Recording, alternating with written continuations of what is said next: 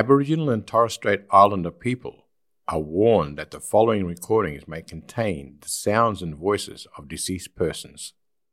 Conversations on Country is a series of diverse stories of place and being of the Gumbaynggirr, Jangati, Biripi, and Worimi nations. Our storytellers for this episode are proud Worimi women, Auntie Lyn Davis and Auntie Janice Paulson. First and foremost, I would like to pay my respects to the elders, past, present, and future, the traditional custodians of this sacred land that we're gathered on here today, home of the Worimi people of the Gathang speaking nations. So, Gujiyigu, Nuriyigu, Maralabaragu, Ibarababare, Yugatanguba Bare, Nuran. So, welcome. You have come here.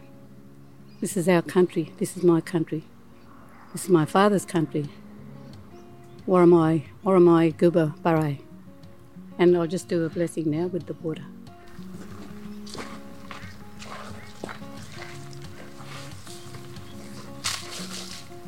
I'm just going to get with these and it's going to sprinkle them. We've come from up the lake, from Kumba George, my great grandfather. He owns most of us down here. Him and uh, Amelia Slater. Our, our, river flows all the way up to Coomba Park and, you know, entwines with the Myall Lakes and Smiths Lake and um, Wallis. They all join in together and, you know, and then we get the water that's coming down from the mountains and, yeah, from Gloucester and, you know, that's part of Worimi country too and um, country. So we're all linked in together in this one big happy family. We were all very poor. So they're the third, lot of houses. They're the ones we were reared up in were the ones that our fathers built. And some, my mum and dad lived in a tent, a railway tent before I was born. So they only had my elder sister Maureen and my brother William. Yeah. And um, yeah, and then one day they decided to come along and just, with no consultation, decided to knock the houses down and they were building housing commission ones up here. Yeah. So, and they were, well, they were all exactly the same. Yeah. You know. So they're the third lot of houses there. But you know, we had a good life. It was all about caring and sharing. And everybody on that reserve, they all had um, fruit trees, vegetable gardens. You know, some of the men did the fishing. Yeah, and it was all shared out all over. So we were self sufficient. You know, they talk about Aboriginal people being self sufficient, but we were self sufficient. Would you like to say anything, Annie Janice? grandfather had a great big garden, probably about a half an acre, and it had um, summertime. It had you know lettuce, tomatoes, cucumbers. Uncle Jack had honey, um, and you know uh, uh, we didn't want for anything, and they were big. They were great fishermen, weren't they? Yeah. Great fishermen. Oh, it was funny, but when they they come home with jewfish, great jewfish I mean, they were really, those jewfish must have been about a metre long. And they'd come home with them over their shoulder, throw them on the ground. But later on, us, a couple of days later, we, us kids had fun with the scales. We'd get those scales and we'd stick them on our fingers with the Perkins paste and cut them into shape. So we reckon we made the first false fingernails. And at weekends, we'd go out to Pebbly Beach and the whole families went out there. Only some someone would collect some wood or something. We'd make some Johnny cakes and that on the fire, cook damper under the coals, and yeah, yeah and go and get some periwinkles and conkles and mutton fish, yeah, or abalone, whatever. And if the uh, men were lucky enough to get, um, you know, um, fish, we'd cook them on the coals whole You've never tasted fish until you've cooked them whole on the coals. We cook them on the coal, they cook in their own juices and just peel the skin off and cooked in their skin whole. It's just, you know, mouth-watering, juice, beautiful.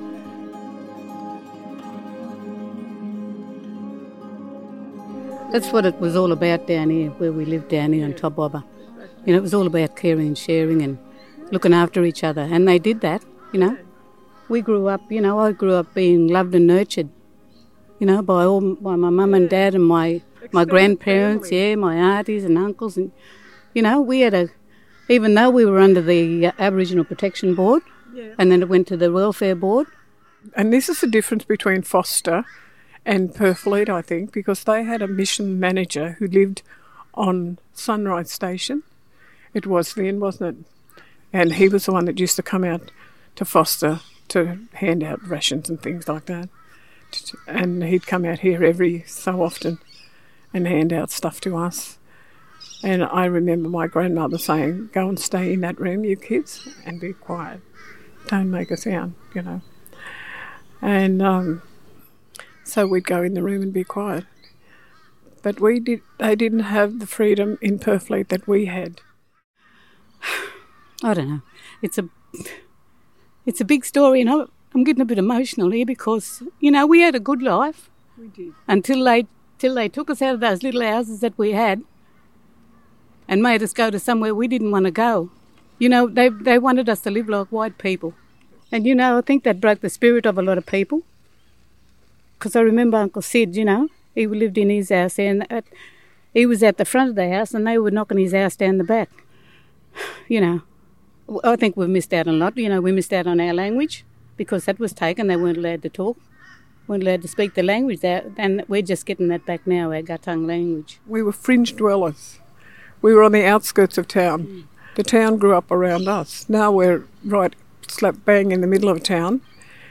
Um, there's a hospital on the ground where where we used to play, and our our grandfathers and our our uncles, like Lynn's um, father and his brothers, they they uh, formed a football team.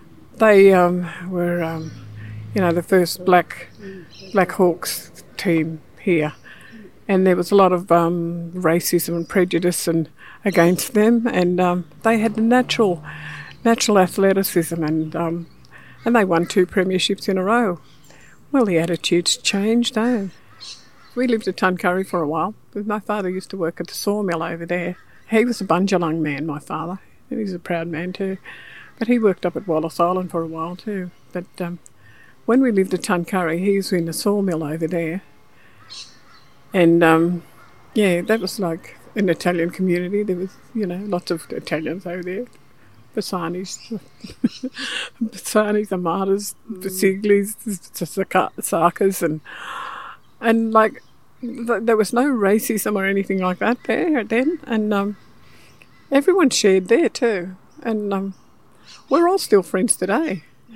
And they it's funny because my great grandkids are friends with their kids today, and my great grandson he says, "Nan, Chase's pop knows you. He said he went to school with you."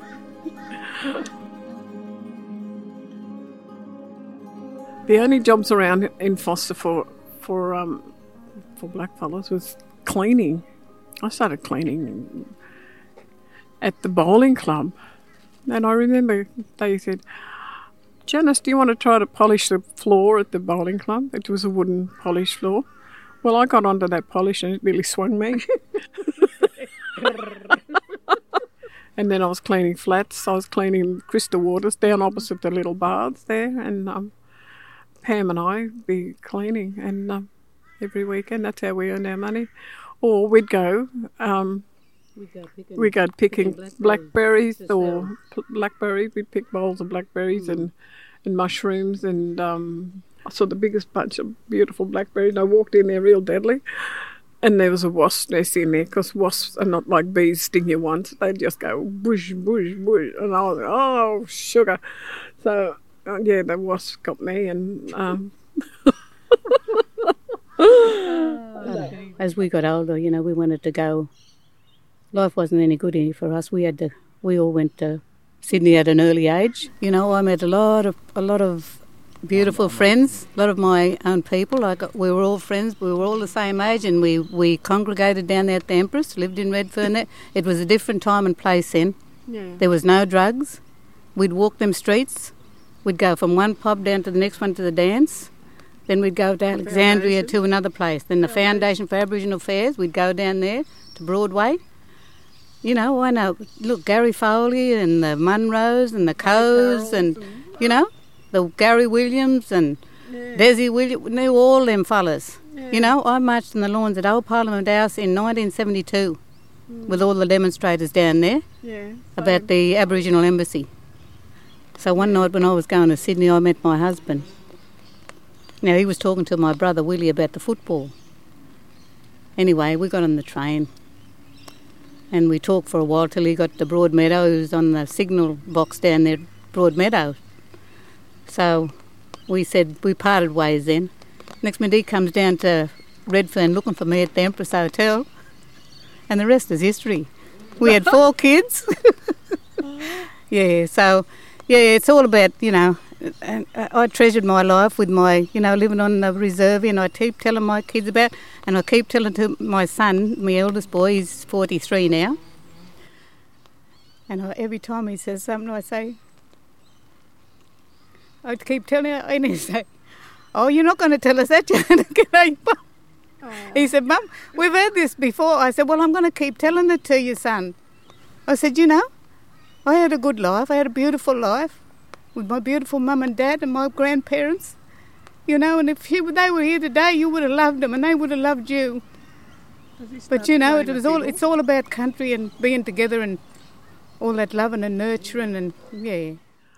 On our reserve here, we had community dues too.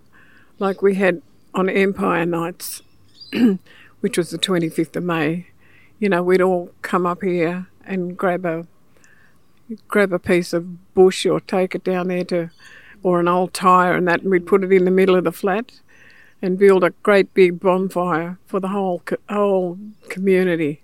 And everyone had their own crackers and bungers and little tom thumbs and skyrockets and but it was a time when the whole community got together and had a really you know good gathering and and uh, skyrockets you know and, and seeing how high they could go and ooh uh, ooh and ah and oh and oh you know gee that's pretty and uh, everyone's got this rotten technology today and they're stuck in their rooms and they're you know they're all separated from by technology today and When I walk outside, you know what I do? What do I look at? What do you think that I look at first when I walk outside? Yeah, the sky. I go straight out and I look straight up and I look all around like this and I say to my grandkids, "Oh, what's it like? What's it like tonight? Is it going to be a good night or is it going to rain or the stars out? Is the moon out? Mm. Oh, we don't know, Nan. that's what I do I said, don't just look up to the sky. I said, don't just look up at the stars all shining around and that big full moon that comes up over there. That's beautiful. I said, we used to dan- jump up and down to that. Mum said, Mum said, now there's a big full moon tonight. You have to go out and you have to jump up and down and say, yeah, yeah, wah, wah, and you'll grow tall. So that's what we did. Well, I. oh, gee. You know, those special things that, you know, that we got from our parents and our, you know, our dads and grandfathers, they were big, tall, proud Worimi men, you know, and they were hard workers, you know, and yet some of them weren't even allowed to go into a into a pub without that certificate of exemption, you know. That's one of the things that made me sad about Anzac Day. Because when our soldiers came back from the war, Uncle Bob and Uncle Toke came home here in Forster. Their mates were here. I remember Uncle Toke and Uncle Bob. They um, they wanted to go into the pub and the RSL to have a beer with their mates, and their mates wanted them to go, but they wasn't allowed in the pub. And oh hell! And I was so angry and hurt when you know you know you grow up and you mm. think, why the hell wasn't they allowed in? They fought the war just as much. They were in the front line, some of them, some of those soldiers, mm. and they wasn't allowed to go into the pub or the club when they came back. Mm. And I, you know, every Anzac Day I'd see my mother crying. Yeah, so I, I sort of lost that respect for RSL clubs. Yeah, anyway. So we, we, we've, I think we've had a blessed, blessed life, you know. Yeah, we've got all our beautiful friends and all of our beautiful families and kids, grandkids, great grannies, and you know, and I- that, you've got to treasure. We treasure it. I, well, I treasure my life every day, you know. I say to you know, I know- there's a lot of drink around now, and there's a lot of drugs, and we got a lot of problems. You know, I've got problems with my grandkids, and you know, no matter what I say to them, they're not listening to me, Yeah. and that makes me really sad. You know, I wouldn't like to see it. It'd probably kill me if something happened to them, but you know, we just gotta, we just do do the best we can, and you know, get on with our lives, and at least we can sit back and have a good old laugh at the times that we had, and share those memories with everybody.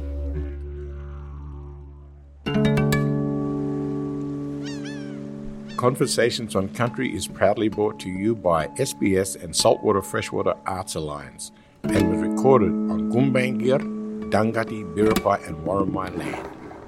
Our storytellers for this episode were proud Worimi women, Auntie Lyn Davis and Auntie Janice Paulson. Theme music was recorded by Grow the Music with Carrie Munro Greentree on guitar and Ben Ferguson on didgeridoo. Special thanks also to Maddie Whitford. Production of this podcast series was by Simon Portis and Liz Keane from Headline Productions, with additional production by Maddie Whitford. A big thank you also to the Muurrbay Aboriginal Language and Culture Cooperative for their guidance. I'm Michael Jarrett, Darrendang.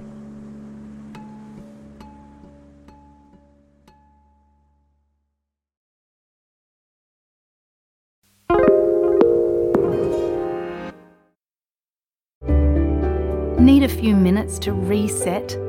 Great Minds is a podcast from SBS that guides you through different meditation styles from around the world. Listen wherever you get your podcasts.